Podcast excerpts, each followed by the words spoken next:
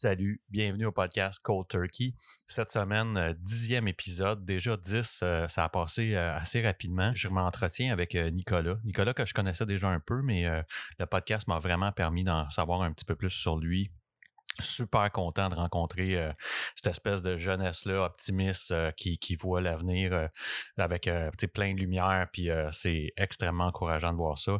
Si tu veux connaître ma position un peu sur toutes les notions de fraternité anonyme et tout, je t'encourage à écouter les autres épisodes. J'ai pas mal fait ça pour les, les neuf derniers épisodes. J'ai expliqué ma position. Je pense que j'ai été assez clair là-dessus. Finalement, vous pouvez me retrouver sur toutes les plateformes de podcast si vous regardez Balado sur votre iPhone ou vous trouvez l'application Google Podcast euh, sur les téléphones Android. Faites une recherche sur le podcast Cold Turkey, vous allez me trouver. Si vous vous abonnez, bien, automatiquement, les, les épisodes vont être téléchargés dans votre téléphone. Ça va permettre d'écouter ça un petit peu partout. Ma page Facebook aussi, podcast Cold Turkey, vous allez la trouver. Et encore une fois, si jamais euh, vous pensez que euh, ce serait le fun qu'on s'assoie et qu'on discute, ben, n'hésitez pas à me faire, euh, à m'envoyer un courriel ou à m'envoyer un message à travers la page Facebook du podcast Cold Turkey. Sur ce, je vous remercie beaucoup. C'est super le fun de, faire ça. Moi, c'est un privilège pour moi. Et je vous souhaite une bonne écoute. Bienvenue au podcast Cold Turkey.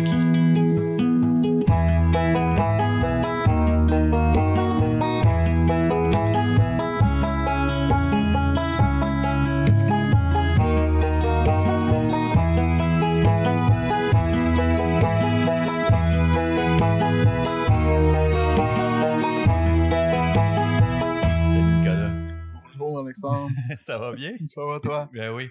Euh, écoute, euh, on se connaît un peu. Euh, tu sais, je ne fais pas de cachette, mais je vais commencer comme je le fais tout le temps. ça commence où, toi? Puis ça, ça, vient d'où, mettons, le début de ta consommation? Et puis, qu'est-ce que tu consommes? Puis est-ce que tu penses que ça vient de quelque part en particulier, un événement particulier? Ça commence comment? Ben, tout d'abord, moi, je veux commencer premièrement en te remerciant de, de l'invitation puis de me permettre de de venir parler ici euh, si, euh, si entre autres il y a peut-être quelqu'un qui va écouter euh, cet enregistrement-là, qui se pose peut-être des questions par rapport à sa vie, où est-ce qu'il en est, ou comment est-ce qu'il qu'est-ce qu'il fait sur cette planète-là. Moi, c'est comme ça que ça a commencé. Des questions existentielles. Il dit qu'est-ce que je suis venu faire sur la planète. ça commence à quel âge, ces questions-là? Oh mon Dieu. Moi, depuis longtemps que je me rappelle, dans ma famille, mes parents étaient mariés. Puis euh, ça a jamais bien été leur relation, tu sais. Ça n'a jamais été une relation qui, qui a été euh, harmonieuse ou qui a été euh, d'entraide ou vraiment de, de soutien. C'était plus une relation d'attaque. je t'écoute pour te répondre et non pas pour te comprendre. suivi d'insultes et de et de calvaire, là, si on veut. Là. Puis donc, aussi longtemps que tu te souviennes, c'est un peu le climat ou la dynamique qu'il y a dans, dans, tes deux parents. Exactement. Puis moi, là, ben, face à ça, c'est sûr que je me demande euh, qu'est-ce que je viens faire dans, dans cette famille-là ou dans, le, dans la vie en tant que telle, puisque j'ai jamais l'impression d'être correct ou de faire ce qu'il faut pour euh, satisfaire aux besoins de la famille ou à mes parents, leur volonté. As-tu des frères et des sœurs? Oui, ben nous, on est une famille reconstituée. Euh, mon père, il s'est marié une première fois, il a eu deux enfants, un garçon et une fille, dans, dans l'ordre. Ma mère, de son côté, elle a eu un garçon. Puis ils se sont séparés chacun de leur côté pour s'unir sont rencontrés, sont unis, puis ils ont eu deux enfants, dont moi en premier, puis mon petit frère. OK. Donc, est et est-ce que donc tu as côtoyé ces quatre autres enfants-là? Oui. Au début, on habitait une maison à Terrebonne euh, où ce que mon père lui possédait un restaurant. Euh, qui s'appelait le Petit Poivré à Terrebonne aujourd'hui qui est fermé, mais on avait une maison, puis euh, mon père travaillait 80, 100 heures, 110 heures par semaine facilement, puis ma mère restait à la maison pour s'occuper des cinq enfants. Oui. Donc, euh, puis ça, ben, bien sûr, ça faisait pas l'affaire de ma mère. Donc, euh, bon, le restaurant ferme devant la maison. Euh, frères et sœurs, mes demi-frères, demi-sœurs sont retournés chez leurs parents respectifs. respectifs puis on, on a déménagé à Sainte-Thérèse en, en appartement tous les quatre. Toi, t'es où? Ah, ben t'es le plus jeune, dans le fond? Non, je me retrouve à être le milieu, le son Mon petit frère, c'est le plus jeune. On est une différence d'un an et demi. OK, parfait. On est vraiment rapprochés, là.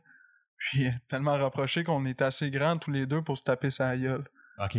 C'est un peu notre relation qu'on avait. Ce split-là, cette séparation-là, elle a lieu à quel âge à peu près?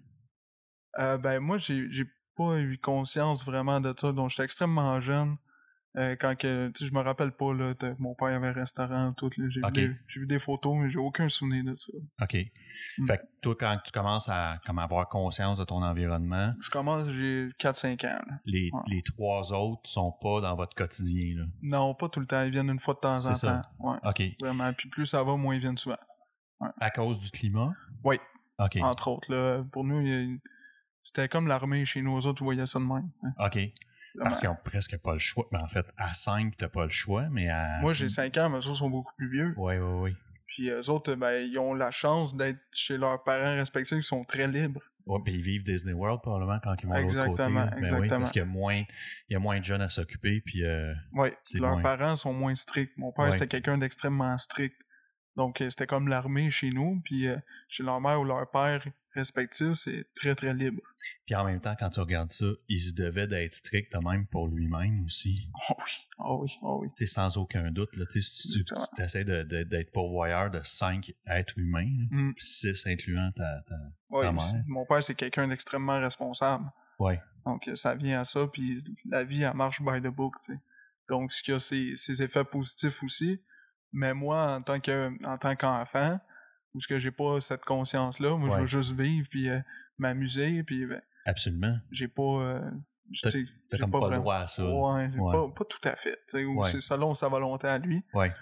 Puis bon, ben, dans cet environnement-là, bien sûr, moi, je suis toujours confronté euh, à l'ambiance. Puis euh, à comment est-ce que, tu sais, à, à toutes ces émotions-là, là, moi, je comprends pas du tout qu'est-ce qui se passe en dedans de moi. Absolument. Moi, à chaque chicane, j'allais m'enfermer dans ma chambre, je pleurais, puis j'avais envie de mourir. Déjà là, Ah très oui, jeune, là, Ah oui, j'avais... tu- tu- donc, t'as souvenir de ça, là, comme Oh de oui. disparaître. là. Oh, ouais, ouais, m'enfermer dans ma chambre, puis euh, me cacher en dessous des draps dans les oreillers, puis pleurer, puis crier, puis euh, penser à mourir, tu sais. Moi, je me disais, si je meurs, ça va-tu les réveiller? Wow. Ouais, ouais, déjà Fait des envies de c'est de les réveiller pas autant, euh, tu sais, chicane-tu à cause de moi, mais c'est, comme un wake-up call pour eux Exactement. autres. Ouais. Wow. Puis moi, ben, je voulais plus vivre ces situations-là. Donc, je voulais disparaître complètement, là. Puis la, la, la consommation s'installe comment là-dedans? Euh, mes parents, moi, se sont séparés, j'avais 17 ans. OK. Donc, euh, déjà là, déjà là, euh, au plus grand souvenir que j'ai, mes parents s'entendent pas, bien sûr. Puis ma mère, je sens qu'elle a envie de crisser le camp. là. Puis il y a quelques événements euh, qui ont laissé croire ça, tu sais. Puis donc, euh, ma mère, elle attendait ce conseil plus vieux de, de ce qu'elle me dit pour quitter mon père. Elle dit, J'entendais que c'était euh, adulte ou pas loin. Puis là, elle était vraiment plus capable. OK. Donc, euh, elle, a séparé mon, elle s'est séparée de mon père. Moi, j'avais 17 ans. Je travaillais dans un gym. Je faisais le ménage. Puis elle vient me voir. Puis elle dit Ah, J'ai laissé ton père. Tu sais, puis euh, là, j'avais pas encore fini de travailler. tu sais. Donc, euh, une fois que je finis de travailler, j'arrive chez moi. Puis mon père, il est déjà sous. Là, donc, il a bu 3-4 bouteilles de vin. Euh, J'entre dans la maison. Puis euh, tout de suite, il, il est sous. Puis il parle au téléphone à je sais pas qui, mais pauvre personne. Puis, il me dit Décalisse du titre. Donc, il veut pas me voir. OK. Donc là, ben, je suis confronté. Ma soeur, elle, elle vient nous chercher, elle veut nous amener chez nous, mais un de mes chums, il a une meilleure proposition, euh, selon moi. Il m'invite chez eux. Ses parents, son père est parti à la chasse. là. Ouais. Il y a de la bière dans, dans le, dans le garde-manger. Je me rappelle, il, y avait, il restait à peu près 32 Coors Light. Ça, ça a été ma première brosse. OK. J'ai déjà eu contact avec l'alcool un peu avant. Je pense à un de mes anniversaires, j'avais à peu près comme 13-14 ans. C'était du euh, Porto que j'avais bu. Donc, euh, une shot de Porto, là, c'est mon premier contact avec Ouais, mais l'alcool. pas assez pour que Non, ça soigne de quoi ou ça soulage de quoi Non. ou tu sais c'était vraiment pour le kick puis le fun de le faire là. ouais, c'est ça. C'était plus pour me sentir grand avec eux. Ouais. Mais j'ai j'ai comme euh, inconsciemment, là, j'ai senti que ça, ça changeait quelque chose euh, physiquement dans moi, mais rien pour, euh, it, ouais, rien pour ça. dire vraiment. J'ai pas conscience de ça. Mais à 17 ans, tu bois vraiment pour euh, Ouais, pour soulager. c'est euh, ça pour soulager cette, cette peine là. Ouais, exactement. Donc, puis aussi, on me dit, regarde, là, j'ai l'opportunité de virer une brosse parce que je me suis jamais senti euh, libre. Moi, Ouais.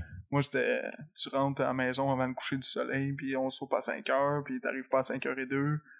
Euh, si t'arrives à, une fois, j'étais arrivé à 5 heures, euh, quelques minutes de retard, mais j'ai pas soupé, puis j'ai copié euh, 100 fois, je suis un beau raisin qui ne comprend rien. Wow. Ouais. OK.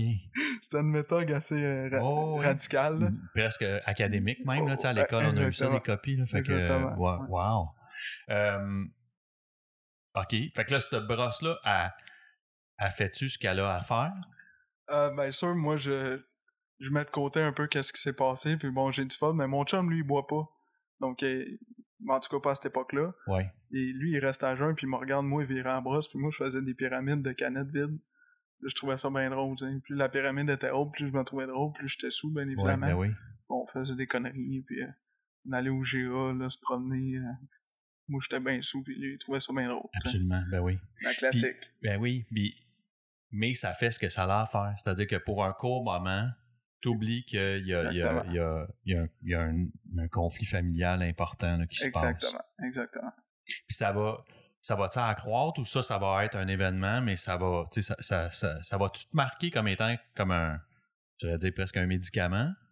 Si on veut, ça a été euh, pas nécessairement un médicament, mais ça a été pour moi un, un moment où ce que je me suis dit, hey, je peux enfin être libre de mes décisions, puis me détacher, euh, comme si euh, je détachais la, la laisse que mon Ouais, père ouais, m'avait mis. tu sais. Donc là, ben c'est sûr, la séparation de mes parents, mon père est un peu plus permissif euh, parce qu'il veut nous garder avec nous. Oui. Il veut pas qu'on ait resté avec ma mère, puis bon, fait que là, il commence à être un peu plus permissif, mais pas trop, tu sais, il nous manipule dans ce sens-là, puis moi, ben, en même temps, je veux le manipuler dans le sens que moi, Ben je veux oui. me détacher, tu sais, je Ben veux oui. sortir avec mes chums. Fait que tu choisis le camp papa, mettons. si Exactement, ben oui, puis il nous payait un téléphone cellulaire en plus, fait que c'était Ah, ok, ça une venait bonne qu'un- monnaie d'échange.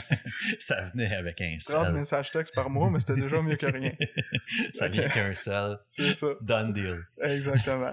Donc on commence comme ça, puis euh, bon, ben, avec ce, ce même chum-là, euh, lui, lui il travaille, euh, il travaille déjà à temps plein, il fait de l'argent, il a un véhicule, ce que moi j'ai pas, puis bon, il commence à, à me sortir.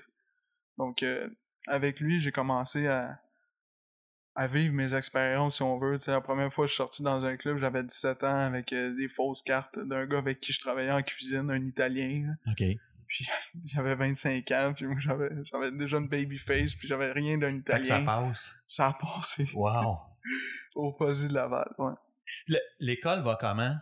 À l'école, moi, ça, ça a toujours bien été au primaire, début secondaire, mais ça a commencé à, à se gâter secondaire 3, 4, 5, où ce que je déconnais plus, mais je consommais pas à ce temps-là. OK. Je faisais juste déconner avec des chums pour, euh, pour être dans la gang. Puis la soupape aussi, probablement, parce que tu n'avais pas d'occasion de, de, de- de ventiler. tu sais. Fait que ça, ça devait être de niaiser puis d'attirer l'attention pour peut-être les mauvaises raisons, mais de quand même avoir de l'attention. Exactement. Ça devait être une Christie de belle façon de. Oui. Ça devait être super valorisant, tu sais, forcément. Oui, j'ai doublé mes maths de 4, mais j'ai eu mon diplôme secondaire 5 avec des maths de 4. OK. Donc j'ai quand même euh, j'ai eu mon diplôme puis tout de suite j'ai fait un DEP en carrosserie automobile euh, tout de suite après. OK. Que tu as complété, puis que tu J'ai tout complété. puis t'as pas, ça t'as pas eu de mauvais impact ou d'impact négatif de ta consommation là-dedans ou? Oui, j'ai commencé à consommer moi à fin secondaire 5 dans les examens de fin secondaire 5, j'ai commencé à fumer du pot moi, à ce moment-là. Puis en commençant mon DEP là déjà là, je fumais à tous les jours, à tous les matins. Moi. Je me levais à 4 heures le matin, je marchais pour aller prendre l'autobus, je faisais une heure et demie d'autobus. Puis euh, déjà là, je fumais mon premier Fait joint t'étais gelé puis t'arrêtes de boss. là.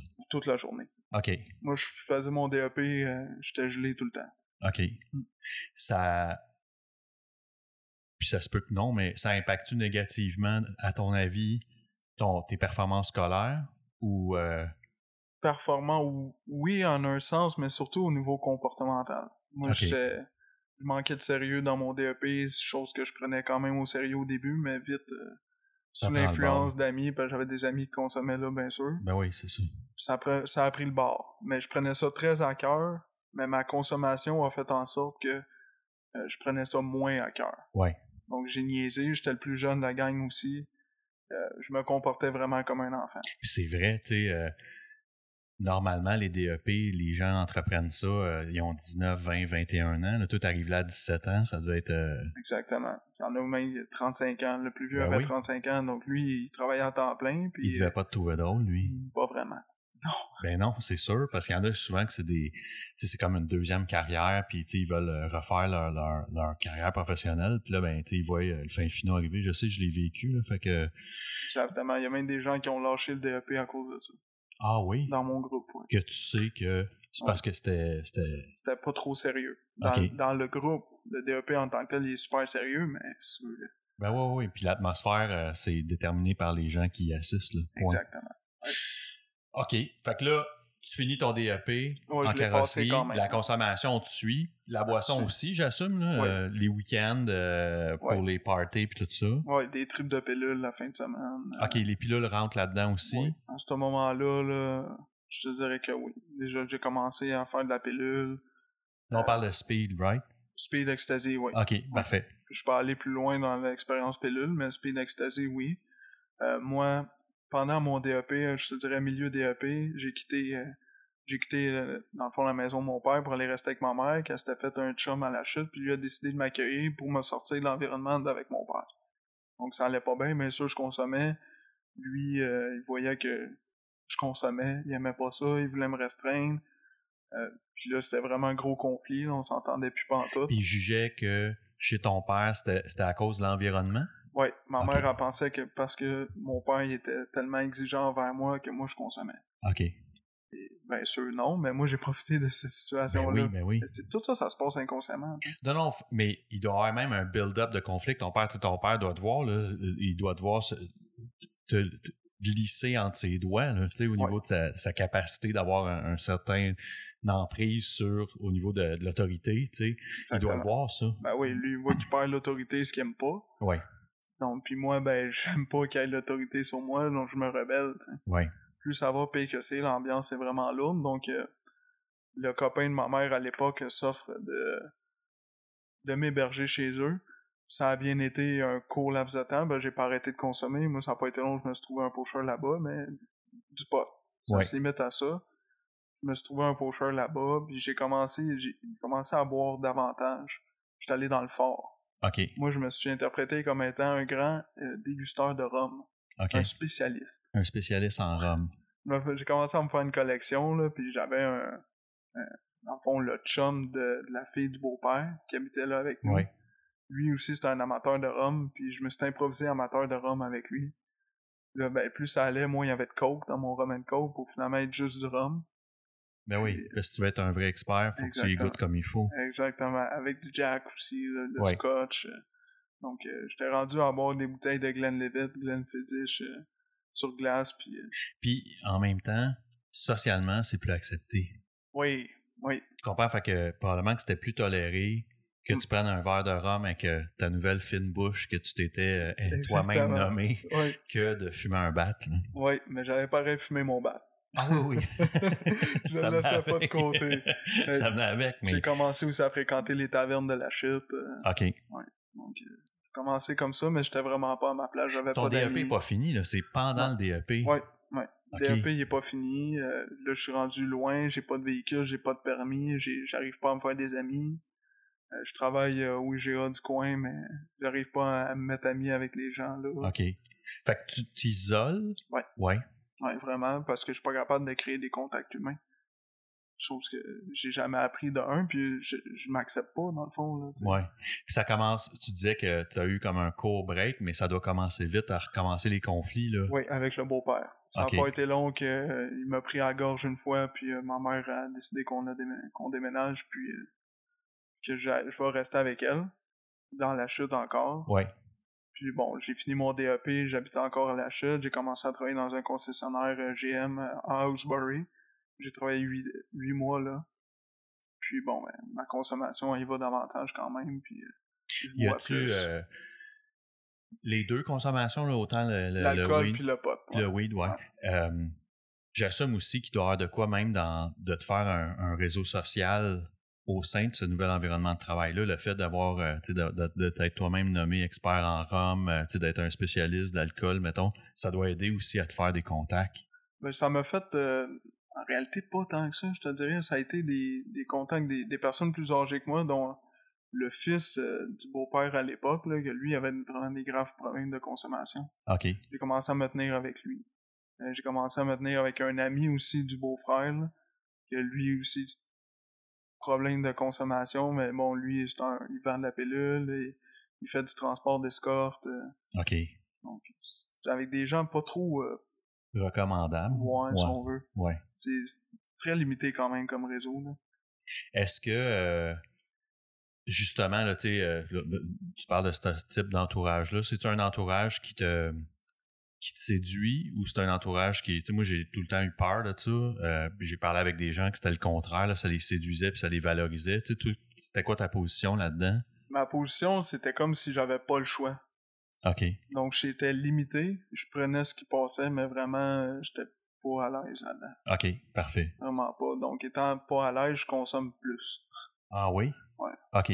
Fait que pour justement oublier que tu étais avec des mauvaises fréquentations, Plus ça va, plus je m'isole. tu noies Moins ça. j'ai ouais, moins j'ai fréquente, plus je m'isole, je me ramasse seul.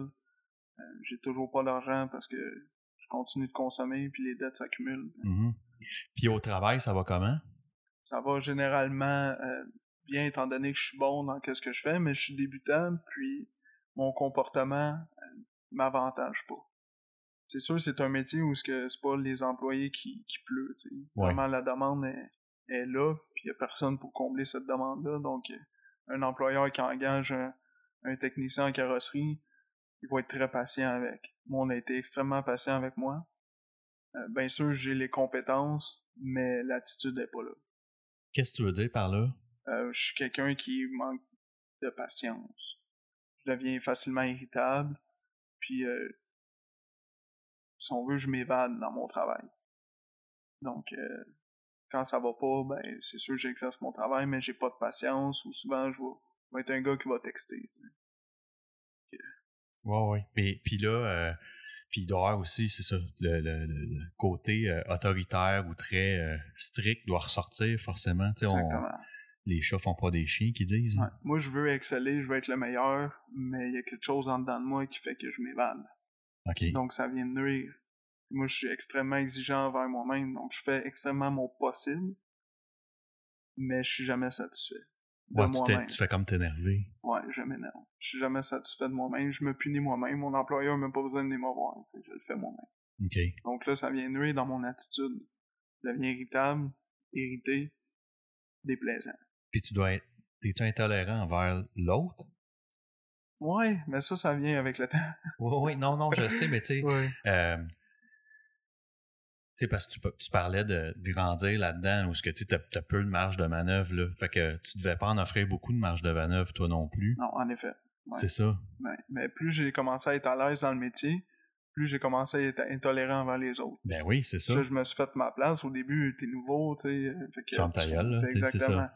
Mais une fois que j'ai quitté ce travail-là, je suis retourné chez mon père à, à Sainte-Thérèse. J'ai eu un travail à Blainville avec un patron qui était extrêmement exigeant, lui. C'est comme une réplique de mon père. Ouais. Moi, je marchais une demi-heure pour aller travailler. Puis euh, pluie, tempête, euh, verglas, Qu'importe, là. je marchais. Puis si j'arrivais deux, trois minutes en retard, je venais me faire dire. Mais j'ai ça m'a permis de, de me surpasser. Là, à ce moment-là, j'avais même pas encore un an d'expérience dans le métier, mais j'ai j'ai upgradé vraiment rapidement. Là. Puis qu'importe, tu t'as beau dire, mais il y a des gens qui ont besoin de ça. Tu sais, été élevé là-dedans. Tu sais, fait que forcément, tu devais, tu sais, tu devais te reconnaître là-dedans Ouais. quand que ça arrivait. Là, tu voir quelqu'un qui, tu sais, que tes deux, trois minutes de retard, il passait pas. là, tu sais, euh, parce que de toute façon, hein, tu sais, c'est un classique. Là, euh, on est du genre que si on nous donne un pouce, on va prendre un pied, puis si tu me le laisses, ben, Ça, c'est mon style. Ouais. Ben oui, ben oui, Ça, c'était mon style, mais... je me reconnais. Ouais. Ben, tu vois, j'ai commencé là, je sauvelais des bumpers, mais ça a pas été long que j'étais tombé le gars qui prenne tous les jobs. Puis euh, dans le temps, que je pense que j'ai travaillé là un an, mais dans le temps d'un an, j'étais rendu peintre. OK. J'étais rendu deuxième peintre, là. Mais j'ai un peintre qui commence avec euh, un an et demi d'expérience dans le métier. Fait que moi, des coulisses, j'en faisais. Mais c'était pas toléré. Fait que le boss débarquait dans le job puis il m'engueulait devant tout le monde. Fait que j'étais... Sans compter que tu devais déjà t'être engueulé toi-même Ouais. avant. Fait que là, là, tout de suite, j'étais mal pris, là. On Ben dirait que c'était oui. mon père qui venait me chicaner, je savais pas quoi faire, puis là, je suis dans un milieu professionnel, puis là, l'angoisse me pogne, puis là, je vais me défouler en arrière, puis euh, là, vraiment, j'ai envie C'est une ambiance de shop, là. Je veux dire, un environnement de shop, tu peux pas vraiment exprimer le fait que tu as de la peine. Non, non, tu peux pas, tu peux pas broyer, là. là. C'est ça. Puis tu peux pas dire, là, tu m'as fait du mal dans mon cœur, là. Tu sais, t- c'est pas à la place, là. Ça se fait, mais de façon où ce que moi, je comprends pas comment ça se fait encore. Ouais. Puis c'est possible aussi que euh, tu sois un peu ostracisé là, par le reste de tes collègues là, si Mm. tu si t'affiches Ouais. euh, à- au grand jour que ça ça t'a blessé. Exactement. Fait que, et donc, la consommation, elle, elle se porte comment? Parce que là, t'es retourné chez Pa, tu sais, c'était un peu pourquoi t'étais parti, là, tu sais, on prétendait que Mhm. le changement d'environnement corrigerait ça. Quand tu reviens chez Pa, il t'en parle-tu, lui, de... Ouais, il m'a mis des conditions comme quoi qu'il fallait que je travaille, puis que je sois responsable, puis que c'est pas à la place de faire le party, puis tout. Ça n'a pas été long que... Oui, oui, revenu. papa, mais c'est revenu. J'ai commencé à sortir d'un club à ce temps-là, vraiment plus... euh, plus... euh, plus souvent, tu sais. régulièrement? Plus régulièrement, je sors d'un club. euh, J'ai commencé à faire mes expériences de GHB d'un club à ce, à ce temps-là avec le, le chum de brosse, là. OK. Donc, parce que là, tu retrouves ton chum de brosse initial, là. Exactement. Mais ça, ça n'a pas été long. J'ai fait euh, quelques mois, là, trois, quatre mois dans ce temps-là, là, où ce qu'on a toutes les fins de semaine, on sortait, puis euh, on buvait, puis moi, je faisais du HB, mais pas capable de contrôler ma consommation, fait j'en faisais au point de wiper dans le club. OK. Fait que moi, jamais, euh, on m'a déjà dit, t'as-tu déjà baisé ce GHB? Je me suis jamais rendu là. Moi, je wipais dans les toilettes, puis les doormen me traînaient jusqu'en avant du club, puis euh, à 3 heures, mon chum venait me chercher. là. La soirée était... Mais c'est un bout que la soirée était finie. Pour moi, c'était fini. Là. Les Ouais. genoux me lâchaient au bar, puis je finissais dans les toilettes. là. C'était- pas long. J'étais couché mort dans les toilettes, là, dans la piste des autres, jusqu'à temps que quelqu'un vienne me ramasser. Puis ça, tu dis que ça dure pas très longtemps? Non, ce trip-là, non, parce que j'ai arrêté de sortir d'un club, étant donné que je suis pas capable de sortir d'un club sans faire du GHB. Ça venait avec, moi. OK. Donc, j'ai arrêté, tu sais. Ben, là, il a fallu, euh, écoute, le chum, il était aussi gelé que moi, puis il chauffait, il chauffait son char de turbo, là, Wow. 180 km/h sur des mille dans une zone résidentielle. Que je comprends pas pourquoi je suis pas mort, là, mais je suis pas mort. Ouais. OK. Puis là, euh, après ces 3-4 mois-là, ton, ton régime de vie a l'air de quoi? C'est-tu parce que tu te fais peur, dans le fond, que ça arrive? Oui, ça, je me fais peur. Je me fais peur. Euh, je décide d'arrêter de consommer parce que de consommer du GHB parce que euh, je trouve que ça a pas de bon sens. Mais j'arrête jamais de fumer du pot, puis euh, je bois quand même tout le temps un peu d'alcool. Puis là, ben, j'ai arrêté de fréquenter lui pour fréquenter des, des poteux. Oui.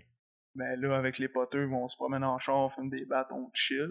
Davantage, là. C'est plus des chilling dans les maisons. euh, C'est sûr, on fait des brosses, mais je commence aussi à explorer la pilule. Ben, j'avais déjà exploré un peu, mais là, c'est un peu plus d'avantage, je me mélange un peu, là, mais euh, l'expérience de pilule, ça commence là.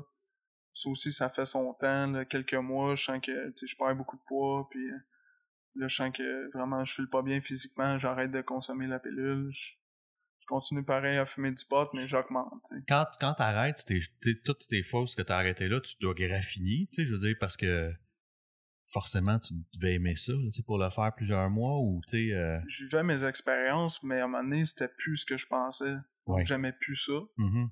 Donc, je changeais, mais je changeais de drogue, tu sais. Donc, Ouais, ouais, ça me graffinait pas tant que ça, parce que, Tu Ben, transférais. ouais, je transférais ma dépendance. Fait que Ouais. oui, je me remettais en question, mais c'était pas long, parce que, suite, euh, Tu trouves autre chose. je trouvais autre chose, ouais. Fait que tu fais euh, donc euh, pilule, on- je vais juste expliquer là, mais pilule c'est vraiment speed ecstasy. Ouais. Encore là, euh, après une couple de mois, euh, tu te fais peur là, grosso modo. Euh, T'arrêtes ça, puis là ben encore là, souvent comme tu disais, tu compenses par plus de consommation de cannabis, plus de consommation d'alcool, puis puis ça, ça- donc ça ça progresse, mais ça progresse quasiment de façon hypocrite là, dans, dans ce cas-là. Exactement. C'est une fois abstinent que je me suis rendu compte comment j'étais hypocrite, là. Mais, En dedans, tu te sens comment entre-temps? Euh, ça brasse beaucoup. Ça brasse beaucoup, mais tu sais, c'est sûr, je suis le party, je suis bien occupé. Oui. C'est dur de décrire comment je me sentais à ce temps-là. Mais vraiment, je voulais me péter à la face. Mais t'as-tu, t'es-tu habité par. euh, il y en- a qui vont me décrire qu'ils sont habités par une bête noire ou ils sont habités par. euh, même à la limite un désir de mourir, puis ces choses-là. T'as-tu ça en toi à ce moment-là? Ou c'est vraiment juste. euh, tu parlais de chillin', je sais tellement de quoi tu parles. Il y a tellement rien de grave que c'est ça qui nuit à ta vie, là, dans le fond. euh, Mhm. Euh, à ce moment-là, un désir de mourir, pas tant, une bête noire, peut-être. C'est sûr que, tu sais, je traîne des, des événements du passé, je traîne des émotions, je traîne... Moi, j'étais quelqu'un qui se faisait écœurer à l'école. euh, même mon père m'écœurait, mon petit frère m'écœurait. Avec mon père, il se mettait en équipe. J'avais un surplus de poids, ben, on m'appelait Bouboule, Patate. OK. constamment, là. Donc, c'est sûr que je traînais toutes ces, toutes ces histoires-là, même mes chums de quand j'étais plus jeune. Si mon petit frère il avait le malheur d'être là, ben, il m'écœurait, tu sais. Mhm.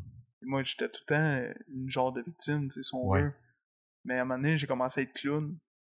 Donc, j'ai riais de moi avec eux. Ouais. Ça a Pour été une manière. Ouais, ça a C'est été un une manière. C'est ça. Ça a été une manière de m'accepter avec eux autres, si on veut. Mais en commençant à consommer, moins j'acceptais qu'on m'écœure. Parce que là, je faisais partie d'une gang. Ouais, t'avais un statut. Ouais, un peu où ce qu'on était reliés par la consommation. Donc, on avait Ouais. un, un plaisir commun à être là. Que Là, On- tu tolères pas mal moins que les gens. euh, mm, je tolère moins, j'étais un peu plus agressif, euh, je me- je m'affirme un peu plus comme homme. Ouais. c'est sûr, là, ben, aussi physiquement, tu parce que je suis capable de me payer des vêtements, parce que je travaille, donc euh, je m'identifie plus à moi, ce que je suis, non pas à comment papa m'habille. Ouais, ouais, ouais, absolument. Tu sais, je commence à m'affirmer un peu plus, puis bon, ben, j'accepte un peu plus que je suis un poteux, tu sais. Fait que là, je me reconnais plus Tu là-dedans. t'affirmes là-dedans. Ouais. 18, 10 là, on était à 18, 19, 20. Ou Ouais. un peu plus que ça. Ouais, dans le 18, 19, 20, Ouais. euh, j'ai eu des copines, euh, deux copines, moi, avant ça. Avant ça, j'avais pas eu de copine. OK. Puis là, en mon DEP, je me suis fait une copine qui consommait elle aussi. On a été comme 3-4 mois ensemble, une première chicane, puis ça s'est fini là. Ouais. Euh, ensuite, en travaillant à Blainville, ben, la réceptionniste, je la trouvais bien de mon goût. Fait qu'on était copains-copines pendant ça 3-4 mois. OK. On a consommé ensemble, puis euh, bon, ben, une fois que ça marchait pas, la première chicane, c'est fini. tu sais. Ouais, ouais, ouais. Puis, euh, bon, ben là, à ce moment-là, avec le chum de brosse, on sort d'un club, ben moi, je m'entraîne, euh, je vais au tanning, je consomme l'entraînement, les substances qui viennent avec. Je me suis jamais injecté, mais euh, créatine, puis euh, de, de la Navarre, puis euh, toutes des- Tout ce qui est autour, là, tu sais. tout ce qui est autour. Juste pour dire, je m'injecte pas, parce que j'ai peur de ça. Ouais. Mais, mais lui, il s'injecte. tu sais. Fait que je suis témoin de ça. Un sens en dedans de moi, je sens que je veux parce que je vois l'évolution physique qui vient avec, puis je trouve ouais. ça l'air trippant, mais j'ai peur, fait que je vois pas. Ça, ça a été la même chose avec la pilule. tu sais. La première fois que j'ai fait une pilule, j'ai tenu dans ma main cinq minutes, elle était pour me fondre dans la main. tu sais. Tellement j'étais nerveux. Mais J'étais allé pareil. Celle-là, j'ai fait le kick d'y aller. Ouais. Mais face aux piqûres, euh, j'ai pas pu y aller. Bon, ben là, je me suis fait une copine aussi euh, à travers ça, au salon bronzage. Elle était, elle était là comme, euh, comme fille là, qui s'occupe des machines. Ouais, là. ouais. Là, je la trouvais vraiment de mon goût. Genre, ça a été la plus belle femme que j'ai jamais rencontrée, là, date à cette époque-là. là. Puis elle a été ma blonde pendant quatre ans. OK. Là, ben, moi, ma consommation, c'est sûr, je sors d'un club et tout, mais avec elle, c'est, c'est vraiment, là, des montagnes russes, là. Elle, elle a ses bobos de son côté, puis bon, ben, moi, j'ai mes problèmes de consommation qui, à l'époque, sont pas des problèmes. Mhm. Donc, ça clique plus ou moins. Euh, moi, je suis tellement gelé que je la suis pas, puis euh, elle est spéciale de son côté. En tout cas, c'est comme du gros niaisage, tu sais. Ouais, ça, ça a été des montagnes russes émotionnelles pour moi. Ben oui. Donc, à chaque fois que je vivais une grosse chute émotionnelle avec elle, ben, je consommais davantage. Pour oublier ça. À un moment donné, euh, bon, on se laisse, on vient, on se laisse, on vient. À un moment donné, ça devient un peu plus sérieux. Où j'ai l'impression que je sors plus d'un club, mais je continue à me tenir avec mes chilleux, mes chilleux, mes Ouais, poteux. ouais, ouais. Puis, euh, bon, ben là, la coke, elle commence à rentrer dans, dans le cercle d'amis, tu sais. Mais moi, je suis jamais, tu sais, jamais, je me suis promis jamais, jamais, jamais j'allais sniffer. Puis bon, Parce qu'il y a une image forte aussi rattachée à ouais, ça. ben oui, j'ai peur là, de me mettre de quoi dans le nez, là. Ben oui. J'allais à l'école secondaire, là, la mode là, dans le temps, c'est sniffer des pailles de sucre. Moi, j'ai jamais fait ça, là. Ouais. Peur, là, tu sais. Puis même, tu sais, les, les films nous le montrent comme quelque chose de. Tu sais, tu viens de passer dans la Ligue majeure, là, tu sais. euh, Ah ouais, dans les ligues majeures de drogués, là. Ouais. Puis moi, je vois ça, un coquet, là, c'est épouvantable, là. Ben Je oui, ben pas oui. venir de même, là. Ben oui. Même à l'école, ils nous montraient des effets à long terme de la drogue, tu sais. Je me rappelle encore des visages que je voyais sur Internet. Ben oui. Puis bon, euh, dans la dernière année de relation avec, euh, avec cette femme-là, euh, elle avait acheté un condo, j'avais décidé d'aménager avec elle. Bon, là, je passe, je passe un peu une coupe d'étapes. là. J'avais déjà quitté la maison de mon père. euh, Ouais. j'avais été en appartement avec euh, mon meilleur ami de chilleux. Ouais, ouais, celui qui, un- avec qui tu as eu tes, tes gros trips, là. Pas mes trips de club, mais mes gros trips de potes. Puis de... Ouais, ouais, ok. Ok, lui, là, le chilleux, le poteux. Ouais, ok. On était un an en coloc, ça a été l'enfer, là. Lui brassait du hache dans le salon, puis il était pas capable de garder une job, puis moi je stressais de ça, là. Ben, ça, ça a pas fonctionné. Avec elle, j'étais allé rester chez ses parents 3-4 mois. Elle a acheté un condo, on a aménagé ensemble. Mais là, euh, je consommais tellement là, de pot. Puis on allait dans ses parties de famille, puis moi, je virais à la brosse là. là. Puis elle, elle avait honte de moi. Elle, sa consommation, elle est comment? Elle, c'est vraiment... euh, elle apprend de la médication pour l'anxiété, puis ce genre de choses-là. Puis avec le temps, je me suis rendu compte que peut-être qu'elle se gelait de cette façon-là, une fois qu'elle avait trop d'anxiété. Mais elle, euh, un verre de vin, deux verres de vin, c'est assez. Là. Ouais. C'est rare qu'elle finisse sa pompette parce qu'elle prend de la médication, puis elle est consciente de ça. Mhm. Mais c'est quelqu'un de très euh, renfermé que j'ai jamais pu saisir. Puis parce que j'étais tout le temps gelé. tu sais. Ben oui. Puis elle, je me rappelle, elle me disait tout le temps T'as-tu besoin de fumer pour, quand t'es avec moi? T'as-tu vraiment besoin de ça? Mais elle, elle comprenait pas que c'était pas elle. Moi, j'avais besoin de ça. Ben oui. Pensant qu'elle, c'est comme si euh, j'étais pas comblé par sa présence. Mais moi, j'étais fou amoureux de cette fille-là. là. Puis, euh, bon, on, on aménage ensemble. Je pense qu'on fait comme trois mois vraiment de cohabitation. Ça fonctionne pas. Moi, je consomme euh, fou, là. Puis, à la job, là vient l'intolérance avec quelqu'un que je travaille que je suis pas capable de sentir. Là. J'arrive à la maison frustré de la job. Je consomme sa job. Du pot, là, bien sûr. Là. Puis, euh, vraiment, ça marche pas. Là. Mais j'ai eu un patron extrêmement tolérant. Là, puis, et ce patron-là a commencé à me faire comprendre que peut-être je devais consulter.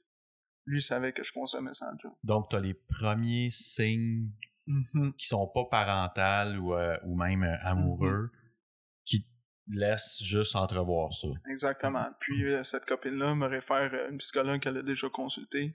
OK. Donc là, j'ai eu un premier contact avec la psychologie. Ça n'a pas fonctionné, mais pas pantoute. Euh, pour moi, c'était pas la consommation le problème, là, c'était mes expériences parentales ant- antérieures. Puis en psychologie, ils, ils, ils attaquent quel côté, eux, d'abord? Tu sais, ils attaquent-tu euh, tes relations familiales? Oui. euh, OK. Pas la consommation. Ils touchent pas à la consommation. Je dis pas non plus à OK. elle. Et je le cache. Bon, là, on fait trois mois ensemble, puis là, ben, elle, elle, elle dit qu'elle va suivre un cours de police. Elle va à Nicolet, puis là, elle est plus là. Dans le fond, euh, je pense qu'elle vient dormir à la maison au début une fois par semaine, puis à un moment donné, c'est une fois ou deux semaines. Donc, elle est plus présente du tout dans le condo. Moi, je me ramasse tout seul.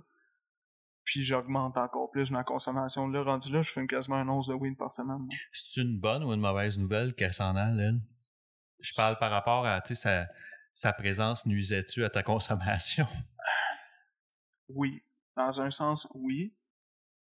Mais euh, c'est comme si je m'étais attaché à elle pour survivre. Ouais. Puis là, comme elle est plus là, ben je m'attache au pote pour survivre.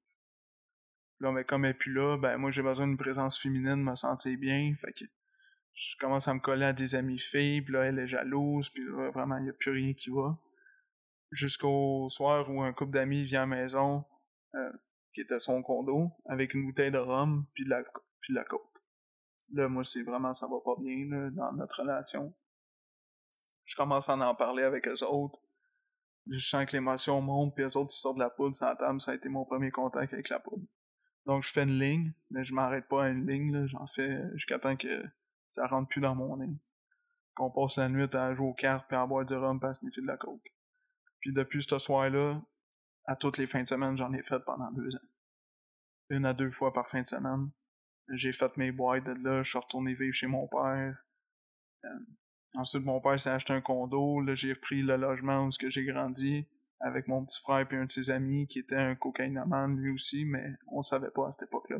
OK. Il se cachait de ça, de, de sa Toi, consommation. tu te cachais-tu? Oui, Oui. personne qui savait que je faisais de la coke. Ben, à part moi puis ceux avec qui j'en faisais, bien sûr, ouais, ma ceux gang de chillers, euh, ouais, ça. tu sais, ça fait déjà une couple d'années qu'on se tient ensemble, puis là, d'un party, puis d'un d'un bar, on fait de la coke, là, bien sûr. Ouais. là. Donc, à toutes les fins de semaine. Puis, euh, là, ça a été avec un ami euh, avec qui j'ai travaillé, j'ai fait mon DEP aussi. On a comme repris, on, on a toujours gardé un peu contact, mais là, on a commencé à se fréquenter davantage parce que nous, lui aussi faisait de la coke. OK. Donc là, c'était le jeudi après la job, on s'achetait de la bière, de la coke. J'ai fait mes premières expériences de kétamine aussi. Donc c'était une ligne de coke, une ligne de quête, une bière, un joint. Une ligne de coke, une ligne de quête, une bière, un Une joint. belle diète. Belle diète. Ben oui. T'as pas besoin de la prendre en note en plus. Tu sais, tu peux t'en souvenir par cœur assez vite. Oui, assez vite, assez vite. Ça coûtait extrêmement cher d'ailleurs. Puis là, lui, il restait avec sa copine. Sa copine savait pas qu'il consommait. OK. Des fois, elle était là avec nous, boire un verre, tu sais, parce que c'est ce qu'on disait, on va boire une bière, puis elle reste là, mais nous autres, on allait souvent aux toilettes. Faire de la coke, faire de la quête. euh, Peu importe, peu ouais, c'est ça. importe. On disait, oh, on va manquer de bière, on va aller en acheter tous les deux, mais on, on allait acheter de la coke aussi. Fait que, ça allait dans ce sens-là, dans les grosses cachettes, ça, c'était comme le thrill. là. Ouais. Puis euh, là, vraiment, un déclic s'est fait en dedans de moi, là, je n'a pas de style bon sens. Dans ces deux ans-là, justement, le, déclic commence à se faire quand là-dedans? le bas fond là, commence à se faire où ce que là où ce que j'étais à mon travail actuellement là où ce que vraiment j'ai le meilleur travail que je pouvais pas avoir dans le domaine là, je peinture des véhicules de luxe Euh, je travaille dans le haut de gamme. Là, c'est la job que j'ai toujours voulu avoir puis là je suis rendu là puis je consomme encore puis je suis pas capable d'arrêter de consommer Là, je- à toutes les fins de semaine moi ça a pas été à tous les jours la coke là c'était une fois ou deux fois par semaine mais c'était déjà trop tu sais c'était 140 160 pièces de trop Ben oui. puis euh, là, j'ai dit, faut que j'arrête, faut que j'arrête. Mais là, au début, je me disais, je fumerai pas de pote non plus, là, je vais travailler là, je veux pas sentir le pote, ça a pas été long, tu sais. Je fumais le matin, aux pauses, Ben oui. tout le temps. Puis euh, là, ben, moi, faut que j'arrête de consommer de la coke. J'ai arrêté pendant trois mois par moi-même. Je fumais encore du pot extrêmement. Oui.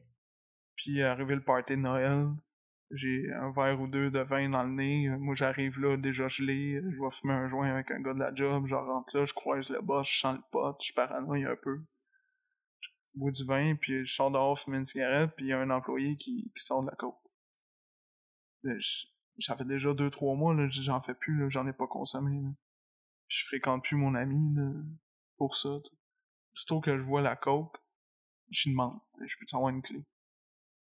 Je dis une clé, puis j'en ai fait deux, sans même lui demander. Là, je- Parce que j'avais consommé de l'alcool, Ouais. je vais prendre mon char. Ouais. Je me suis dit, moi, il faut que je me retourne avec mon char, je commence à être pompette, là.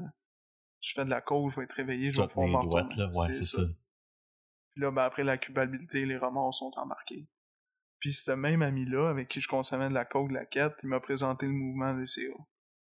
OK. Là, il est arrivé un bonjour de même, tu tu veux-tu venir faire un meeting avec moi? Donc, c'est pas le gars qui t'a offert, que, à qui t'as pris une clé au party de Noël. Non. C'est vraiment celui avec qui t'as eu tes bons trips qui se faisait ça en cachette de sa blonde, là. Ben oui, ben oui, ben oui, avec lui. Nous autres, on, on prenait des job-in, on allait travailler, mais nos job-in, ce qu'on faisait, l'argent qu'on faisait, on consommait. Fait que dans le fond, c'était un trip de consommation qu'on se faisait. Puis lui, il va t'introduire au, à, à Cocaïnoman Anonyme dans le but de s'aider lui ou dans le but de t'aider toi? Dans le but de m'aider moi, parce que lui, ça l'a aidé. OK. C'est sûr, mais il fait, comme on appelle, une approche euh, d'aide aux autres. là. Ouais. Donc là, il, il m'introduit, il sait que ça va m'aider, mais aussi pour l'aider lui, tu sais, Puis parce que lui connaissait déjà ça? Dur à répondre, d'après moi, quelqu'un y a présenté, mais j'ai Ok. j'ai pas la réponse exacte à ça. Par empathie, il dit, ben, tant qu'à y aller, je vais y aller avec toi. Il savait que j'avais un problème de consommation. Ça a été long avant que j'y aille. là. Ça a pris quelques semaines. Il venait m'écœurer une fois de temps en temps au travail. tu sais. Hey, je vais faire un meeting en soir, je devrais venir. Ouais. Une bonne fois, j'étais allé à Jean Lapointe. C'est là a été mon premier meeting. Puis ce que j'ai entendu ce soir-là, euh, ça m'a marqué. tu sais.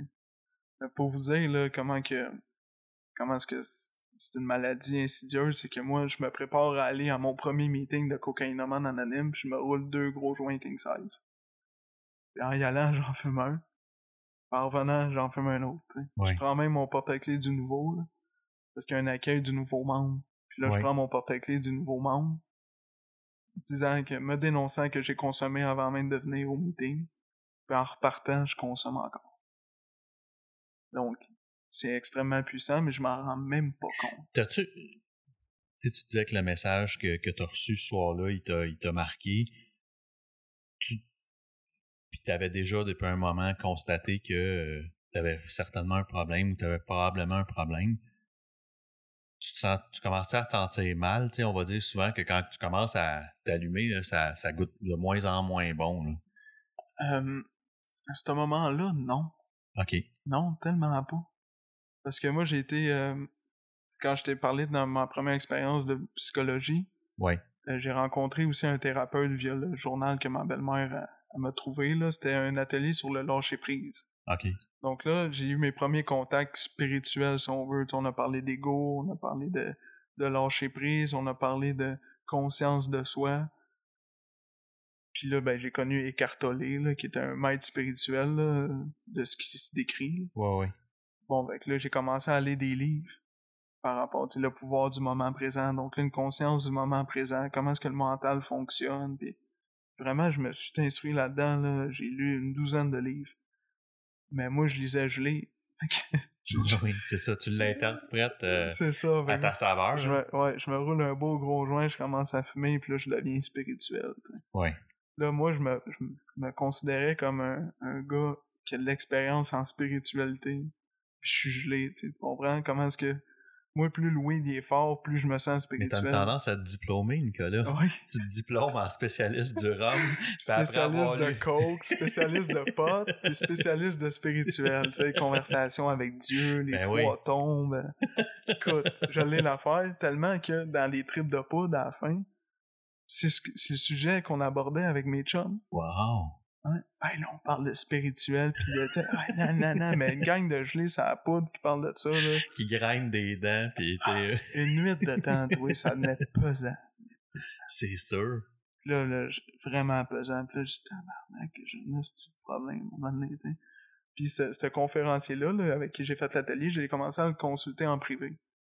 Là, ben là, on parle, là, on- vraiment, je commence à faire de la thérapie avec. Mais moi, j'arrive gelé à sa thérapie. Je suis pas capable de pas consommer. Comme ton psychologue, est-ce que avec lui tu y partages? Non. Tu partages pas tes problèmes de consommation? Non, je l'ai vu deux fois, puis moi, j'ai arrêté ça. C'était quand même 120$ piastres à l'heure, là. Fait que Ouais. ça faisait un gros budget dans mon, mon Ouais, ouais, budget ça, pot, ça là. nuisait. Ouais, ça nuisait ça. à ma consommation. Puis lui, il me disait, tu me donnes qu'est-ce que tu peux, tu sais. Fait que je donnais comme 30-40$ piastres par séance, puis des fois, genre, j'ai pas d'argent cette semaine, je peux te payer la semaine d'après, puis il disait, oui, oui. Lui, il voulait vraiment m'aider. OK. Vraiment. Ça, je le sentais, tu sais. Tellement que, mais à un moment donné, j'ai commencé à douter, là, parce que là, on faisait des budgets ensemble, parce qu'il Ouais. voulait m'apprendre à gérer mon argent, mais dans le budget, il y avait pas le 40$ piastres par semaine que je donnais. Et ça, ça a commencé à être abstinent, je me suis rendu compte de ça. Ouais. J'ai arrêté de le consulter.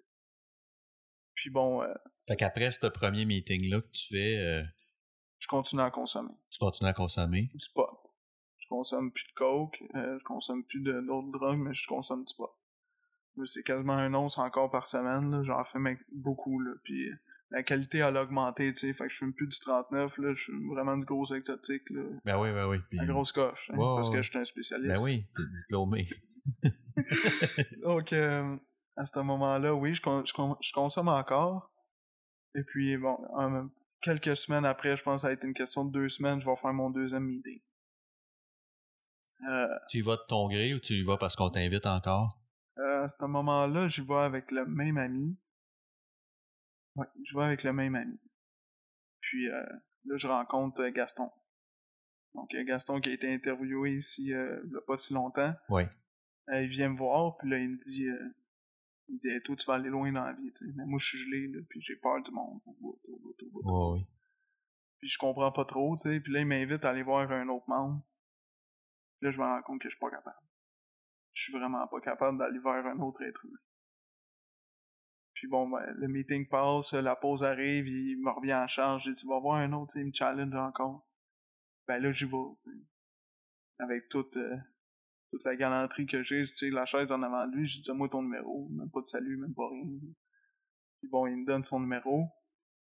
Puis là, ben, ça a été un premier contact avec un autre être humain, tu sais. Là, il m'appelle, on commence à jaser. Puis moi, j'ai vraiment un désir d'arrêter de consommer, mais je suis pas capable. Vraiment, c'est plus fort que moi. Je commence à jaser avec des membres, des gens qui consomment plus. Puis ces deux choses-là, tu les sais. C'est-à-dire, tu Oui, à t'es- ce moment-là, t'es oui. pleine conscience que tu veux arrêter de consommer et t'es aussi pleine conscience que t'es incapable d'arrêter de consommer. Exactement, parce que je conçois pas dans ma tête que je peux vivre sans consommer. Mhm. Mais je suis plus bien en consommation. J'ai même, je commence à avoir honte de sentir le pot. Avant, c'était un parfum que j'aimais porter. Ouais. Là, j'ai honte. Euh, j'ai, je vais à des parties de famille. Ma, ma soeur, elle a deux beaux enfants. Mon frère, la même chose, euh, plus vieux. Deux beaux enfants. Je suis parrain d'un de ses enfants, puis je suis pas capable de me pointer dans une fête d'enfants de trois ans sans amener de la bière, sans amener du pot, sans amener de la côte. hein. Ouais. J'ai un esti de problème. Puis, euh, oui, il y a eu un moment où est-ce que, euh, tu sais, c'est passé de m'afficher beaucoup, là, tu sais, porter l'écusson, de la feuille de pote, de ci, de ça, à un moment donné, de dans, dans, dans mon cheminement, là, à me cacher, là, mais beaucoup, beaucoup, beaucoup, là, pour pas que les gens, euh, je me sprayais de parfum, euh, Mhm. mettais les gouttes. Tu passais un peu à travers de ça aussi, tu sais, où ce que ça devient comme une histoire, euh, comme un combat personnel, là, quasiment. Ça m'est déjà arrivé, oui. Mais ça a été quelque chose où je pense que l'affirm- je pense que le, désir de consommer était plus fort que ça. Moi, je mettais pas de gouttes. euh, oui, je mettais du parfum, du Axe, je me traînais une cacane de Axe, mais à un moment donné, euh, j'étais comme trop lâche. Là. OK. Vraiment, là, je pense que j'étais vraiment rendu à un point où ce que il y avait plus rien d'autre qui importait que de consommer. La fin de semaine, euh, quand je travaillais pas, j'étais toujours quelqu'un vaillant au travail. Donc la seule chose qui me tenait en vie, c'était le travail, vraiment. Mhm. La seule chose qui me gardait actif, c'était le travail. Sinon, la fin de semaine, euh, écoute, je me levais du lit à 2-3 heures, puis j'avais déjà fumé deux battes dans mon lit. Puis c'était comme ton seul pied à terre aussi, là, tu sais, c'était Oui. ton seul pied qui ressemblait à un semblant de, de vie qui avait du bon sens Puis c'était la seule chose qui pouvait me permettre de continuer de consommer. aussi. Aussi. Ouais. Fait que le, après le deuxième meeting, là, tu me disais que tu commences à avoir des interactions avec un autre être humain, un autre être humain qui en plus est sobre ou abstinent. Oui. Comment ça se passe? Euh, c'est beaucoup euh, dans l'émotionnel. Là, vraiment, euh, je sens que je suis en gros contact avec mes émotions, puis je commence légèrement à assimiler de quoi qu'on parle. OK. Donc, en entendant d'autres personnes me parler de leurs problèmes de consommation, je commence à me rendre compte que j'en ai un puis un solide. J'avais déjà des prises de conscience auparavant, mais rien de vraiment concret. C'était pas rendu aussi fort que ma consommation. Là, ça commençait à devenir quasiment égal. Jusqu'au 9 mars, écoute, je me rappelle pas exactement des dates avant de mes premiers meetings, mais ça a ouais. pas été long. Je pense que ça a pris trois meetings. Le 9 mars, euh, j'avais déjà diminué ma consommation. Là, je fumais plus au travail. T'avais-tu commencé à te dénoncer aussi? Oui. OK. J'avais commencé à me dénoncer, mais dans le mouvement. Oui, oui, bien sûr. Puis, euh, oui. Oui, parce que j'ai pris mon jeton du nouveau aussi euh, dans Alcoolique Anonyme à Beaubriand. La première fois que je suis allé, j'ai pris euh, mon porte-clés du nouveau dans un cocaïnomane anonyme à Beaubriand. Donc, deux fois, dans cocaïnomane anonyme, j'ai pris mon, mon porte-clés ou jeton du nouveau. Ouais, qu'importe, mais Qu'importe. tu, tu, tu, donc, tu te dénonces devant les autres, mais avec un peu plus, un- en fait, un peu plus éclairé sur le fait que ben, l'alcool rentre là-dedans, que, que peut-être Mhm. que c'est pour l'ensemble des substances que tu as, de la difficulté à gérer ta consommation. Exactement. J'étais pas vraiment conscient encore à ce moment-là que j'avais déjà fait des transferts de consommation, mais je savais que Quand c'était pas un, c'était l'autre. c'est ça. Je commençais à avoir un sérieux problème. OK. Puis bon, le 9 mars, ça a été la dernière fois que j'ai consommé. J'avais déjà diminué. Euh, J'étais rendu à un joint par jour, là, ce qui était quand même énorme, là, comme un, un king size, là, mais un joint pareil par jour. Oui. Le 9 mars à 4 heures, euh, c'était un vendredi, j'avais déjà attendu beaucoup. Moi, je finis à midi le vendredi. J'avais déjà attendu beaucoup avant de consommer. Il était rendu 4 heures, j'ai consommé, puis euh, là, j'ai fait un batterie. C'était la pro- une des premières fois que ça m'arrivait. C'est c'est déjà arrivé, là, bon, des crises d'anxiété, des batteries, c'est déjà arrivé, des, des blackouts. Oui. Mais là, c'était spécial parce que c'était comme une crampe au niveau du front, tu sais, au cerveau, mais au niveau du front. Ouais. Donc là, c'était c'était comme une crampe. sais, Vraiment, là, c'était intense, puis euh, je commençais à paranoïer, puis euh, je filais pas bien. Puis là, je tournais en rond chez nous, puis euh, j'étais pas capable de rester assis, pas capable de découcher. Je savais pas trop qu'est-ce qui se passait. Là, ça a été la la fois où ce que parce que c'est déjà arrivé auparavant de jeter mes effets dans, dans la poubelle, mes effets de consommation, mais j'allais les rechercher, tu sais. Oui. C'était pas long que j'allais les rechercher, je fouillais dans les vidanges. tu sais. Mais là, j'ai les écrissés dans les vidanges, j'ai fermé le sac, j'ai mis le sac dans la poubelle, j'ai mis les poubelles au chemin. Là, j'ai pas fouillé dans les poubelles en plein milieu de la rue. Non, c'est ça. Mon orgueil est trop fort pour ça. Oui. Fait qu'au-delà du. euh, tu disais tantôt que la balance de ton désir de consommer puis le malaise que tu avais à le faire, là, en plus, tu avais l'ego puis l'orgueil qui devait commencer à embarquer aussi. Là, tu sais, je vais arrêter. Ouais. That's it. Là, tu sais, Mhm. euh, faut que je trouve une façon puis je vais arrêter. Exactement. Donc, à partir du 9 mars euh, 2018 à 4 heures, j'ai plus jamais reconsommé depuis en date aujourd'hui. J'ai commencé à faire euh, du meeting. Euh, J'en ai fait un peu plus. Au début, c'était extrêmement difficile. Qu'est-ce que tu trouvais difficile Le là-dedans? contact humain. Oui. Interagir avec les autres. Moi, j'arrivais dans un meeting euh, flush au début. Euh, Si j'arrivais à... flush au début, je voulais être sûr de parler à personne. tu sais. Puis euh, je partais des fois avant la fin. Même, au début, c'était plus régulièrement, ou même des fois en plein milieu du partage, euh, je partais. Euh, pas capable de rester là auprès des autres. Puis ça s'est amélioré un petit peu. J'arrivais un peu d'avance. Mais quand j'arrivais d'avance, j'étais pas capable de parler avec ceux qui étaient déjà là. Donc moi, j'allais me plugger dans un livre. J'ouvrais une page au hasard, je faisais semblant de lire. Oui. Juste pour paraître occupé, tu sais. Pour pas avoir à interagir. Mm-hmm. J'avais arrêté de fumer la cigarette, moi j'avais remplacé ça pour le pot. Ben, en arrêtant de consommer, j'ai recommencé à fumer des cigarettes. Parce que là, ça m'occupait Ben d'aller oui. fumer dehors puis de pas parler aux autres. Puis, euh, donc, un des, des, probablement, un des premiers bénéfices que tu as retrouvé, c'était de recommencer à apprivoiser l'interaction avec l'autre? Exactement. De cette façon-là, euh, j'ai assisté à mon premier business meeting euh, 30 jours après. J'avais 30 jours d'abstinence. Qui, en près. gros, là, pour les gens qui ne sauraient pas, euh, à tous les mois, ils vont, ils vont, ce ils vont faire ce qu'ils appellent une réunion d'affaires dans lesquelles ils vont distribuer les différentes tâches que d'entretenir une salle de meeting comme, comme, comme les différentes fraternités anonymes vont le faire. C'est-à-dire que on va confier les responsabilités telles que faire du café, accueillir les, les, les nouvelles, les, nouveaux, les nouvelles personnes qui vont se présenter dans les salles euh, et différentes autres tâches connexes. Là, mais euh, j'explique juste rapidement que qu'est-ce que ça fait. Fait que, fait que tu disais que tu partais, as participé à ta première réunion d'affaires. Puis ça, c'est extraordinaire parce que ça commence à te montrer certains signes de, de premiers engagements de responsabilité abstinents. Exactement ça. C'est exactement ce que je voulais en venir. euh, de prendre une responsabilité. Euh, autre que mon chez nous, sortir de mon égocentrisme. Mhm. Donc moi, j'arrivais là, puis il y avait des gens qui étaient là pour m'accueillir, chose que j'avais de la difficulté à recevoir, de l'accueil. Oui. Mais au fond, moi, j'en avais besoin. Parce que c'est ce qui m'a permis à, à m'ouvrir aux autres puis d'accueillir les autres en, en retour. Oui. Donc, aussi simple que de servir du café dans une salle où ce que les gens vont là comme bénévolement, là, gratuitement, là, pour assister à une réunion d'une personne qui vient témoigner son expérience gratuitement, comme que je fais là aujourd'hui. Ben, il y a- quelqu'un qui est là pour servir du café. Donc, en prenant cette tâche-là, ben, je servais du café. Forcément, il fallait que tu dises bonjour aux gens. Exactement, exactement. Puis plus ça allait, plus les gens me reconnaissaient. Donc là, j'avais un sentiment d'appartenance auprès de ces gens-là. Oui. Donc moi, j'ai commencé à sentir un bienfait en dedans de moi. Moi étant la personne qui arrivait live bite, pas capable de parler aux personnes, ben j'ai commencé à servir des poignées de main avec des sourires. Donc ça, ça m'a marqué. Oui. Puis les gens ont permis de, de me reconnaître de cette façon-là. Puis à un moment donné, on dit Ah, Nicolas, t'es le gars avec le beau sourire. Euh, Oh my god, ça m'a fait du bien. C'était enfin un, un reproche positif quasiment. c'était on te reproche, ben pas te reproche, ça a une connotation négative, mais on, on peut te juger par quelque chose de positif que tu as dedans de toi. Exactement. Exactement. Fait au-delà des performances professionnelles qui, tu le disais toi-même, tu as grimpé là-dedans, puis on, on te reconnaissait à la hauteur de- de- du travail que tu accomplissais. C'était la seule chose à laquelle je pouvais être Ben reconnu. oui. tu sais. Mais là, juste en arrêtant de consommer, en devenant l'être humain que j'aurais toujours dû être, ben on a commencé à me reconnaître de cette façon-là.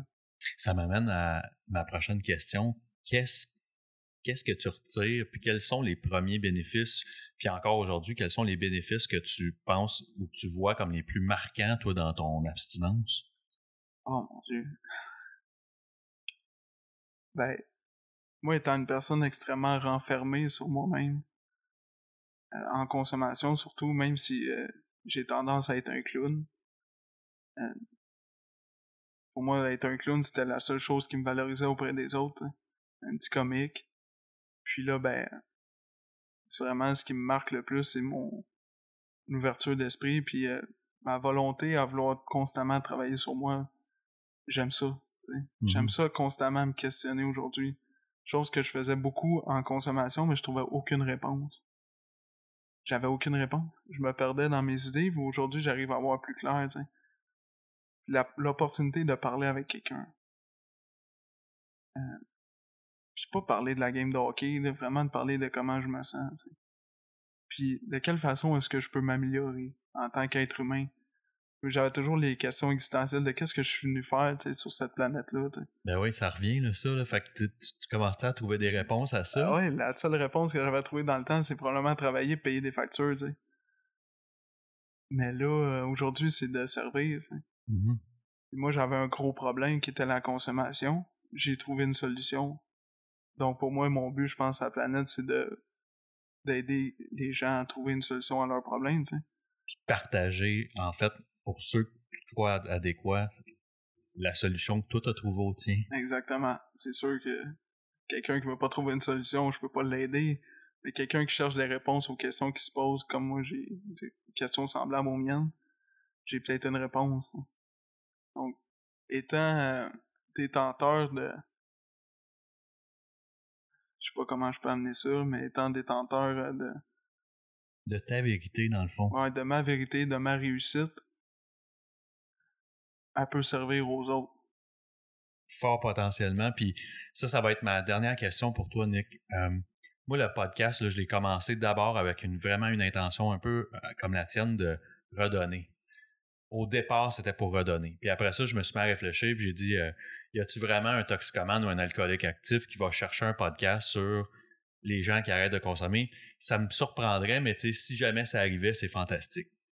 Ce que ma femme, par contre, m'a rappelé, puis qu'elle m'a vraiment renforcé dans mon idée de faire ce podcast-là, c'est que, puis ça va être ça ma question, c'est qu'est-ce que tu dirais, toi, à une conjointe, un parent, euh, un proche de quelqu'un qui consomme, pour qu'ils comprennent un peu là, dans quel état on, peut s'être retrouvé dans notre vie comme toxicomane puis alcoolique actif.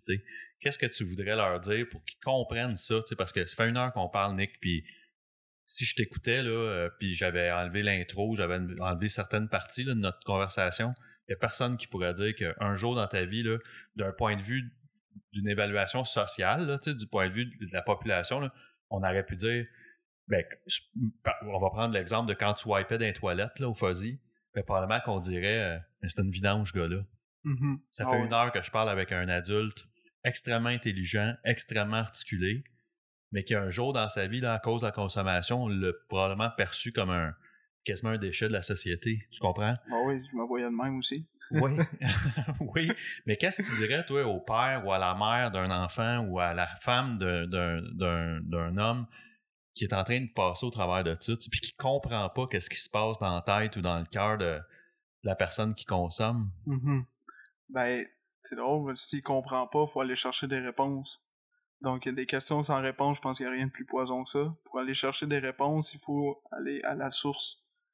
Donc, des toxicomanes, des alcooliques, des cocaïnomanes qui ont réussi à s'en sortir. Mhm. Moi, le conseil que je peux donner, c'est présentez-vous dans une association anonyme, allez chercher de l'information, assistez, ouvrez votre esprit. C'est une maladie. C'est carrément ça, une maladie. Donc, allez chercher de l'information. Tu sais, pour la grippe, il y a des rhumes et sinus. Euh, pour euh, quelqu'un allergique au beurre de pinot, ben, il faut t'arrêter de manger du beurre de pinot. Pour un alcoolique, un toxicomane qui est pas capable d'arrêter de consommer, il faut aller chercher de l'information. Donc, il faut se présenter dans une association anonyme. La meilleure personne pour conseiller un parent ou un ami, un proche, ou même d'un toxicomane qui souffre de cette maladie-là, c'est un toxicomane qui a réussi à arrêter de consommer. Donc pour ça, il faut se présenter dans une association anonyme. Aujourd'hui, ça existe. Euh, il y a de l'info publique là-dessus, donc c'est facile à trouver. Mhm. Présentez-vous à une réunion, ouvrez votre esprit, allez vous asseoir, allez écouter, euh, parler à des gens. Vous allez trouver toutes les réponses que vous avez besoin. Merci énormément, Nicolas.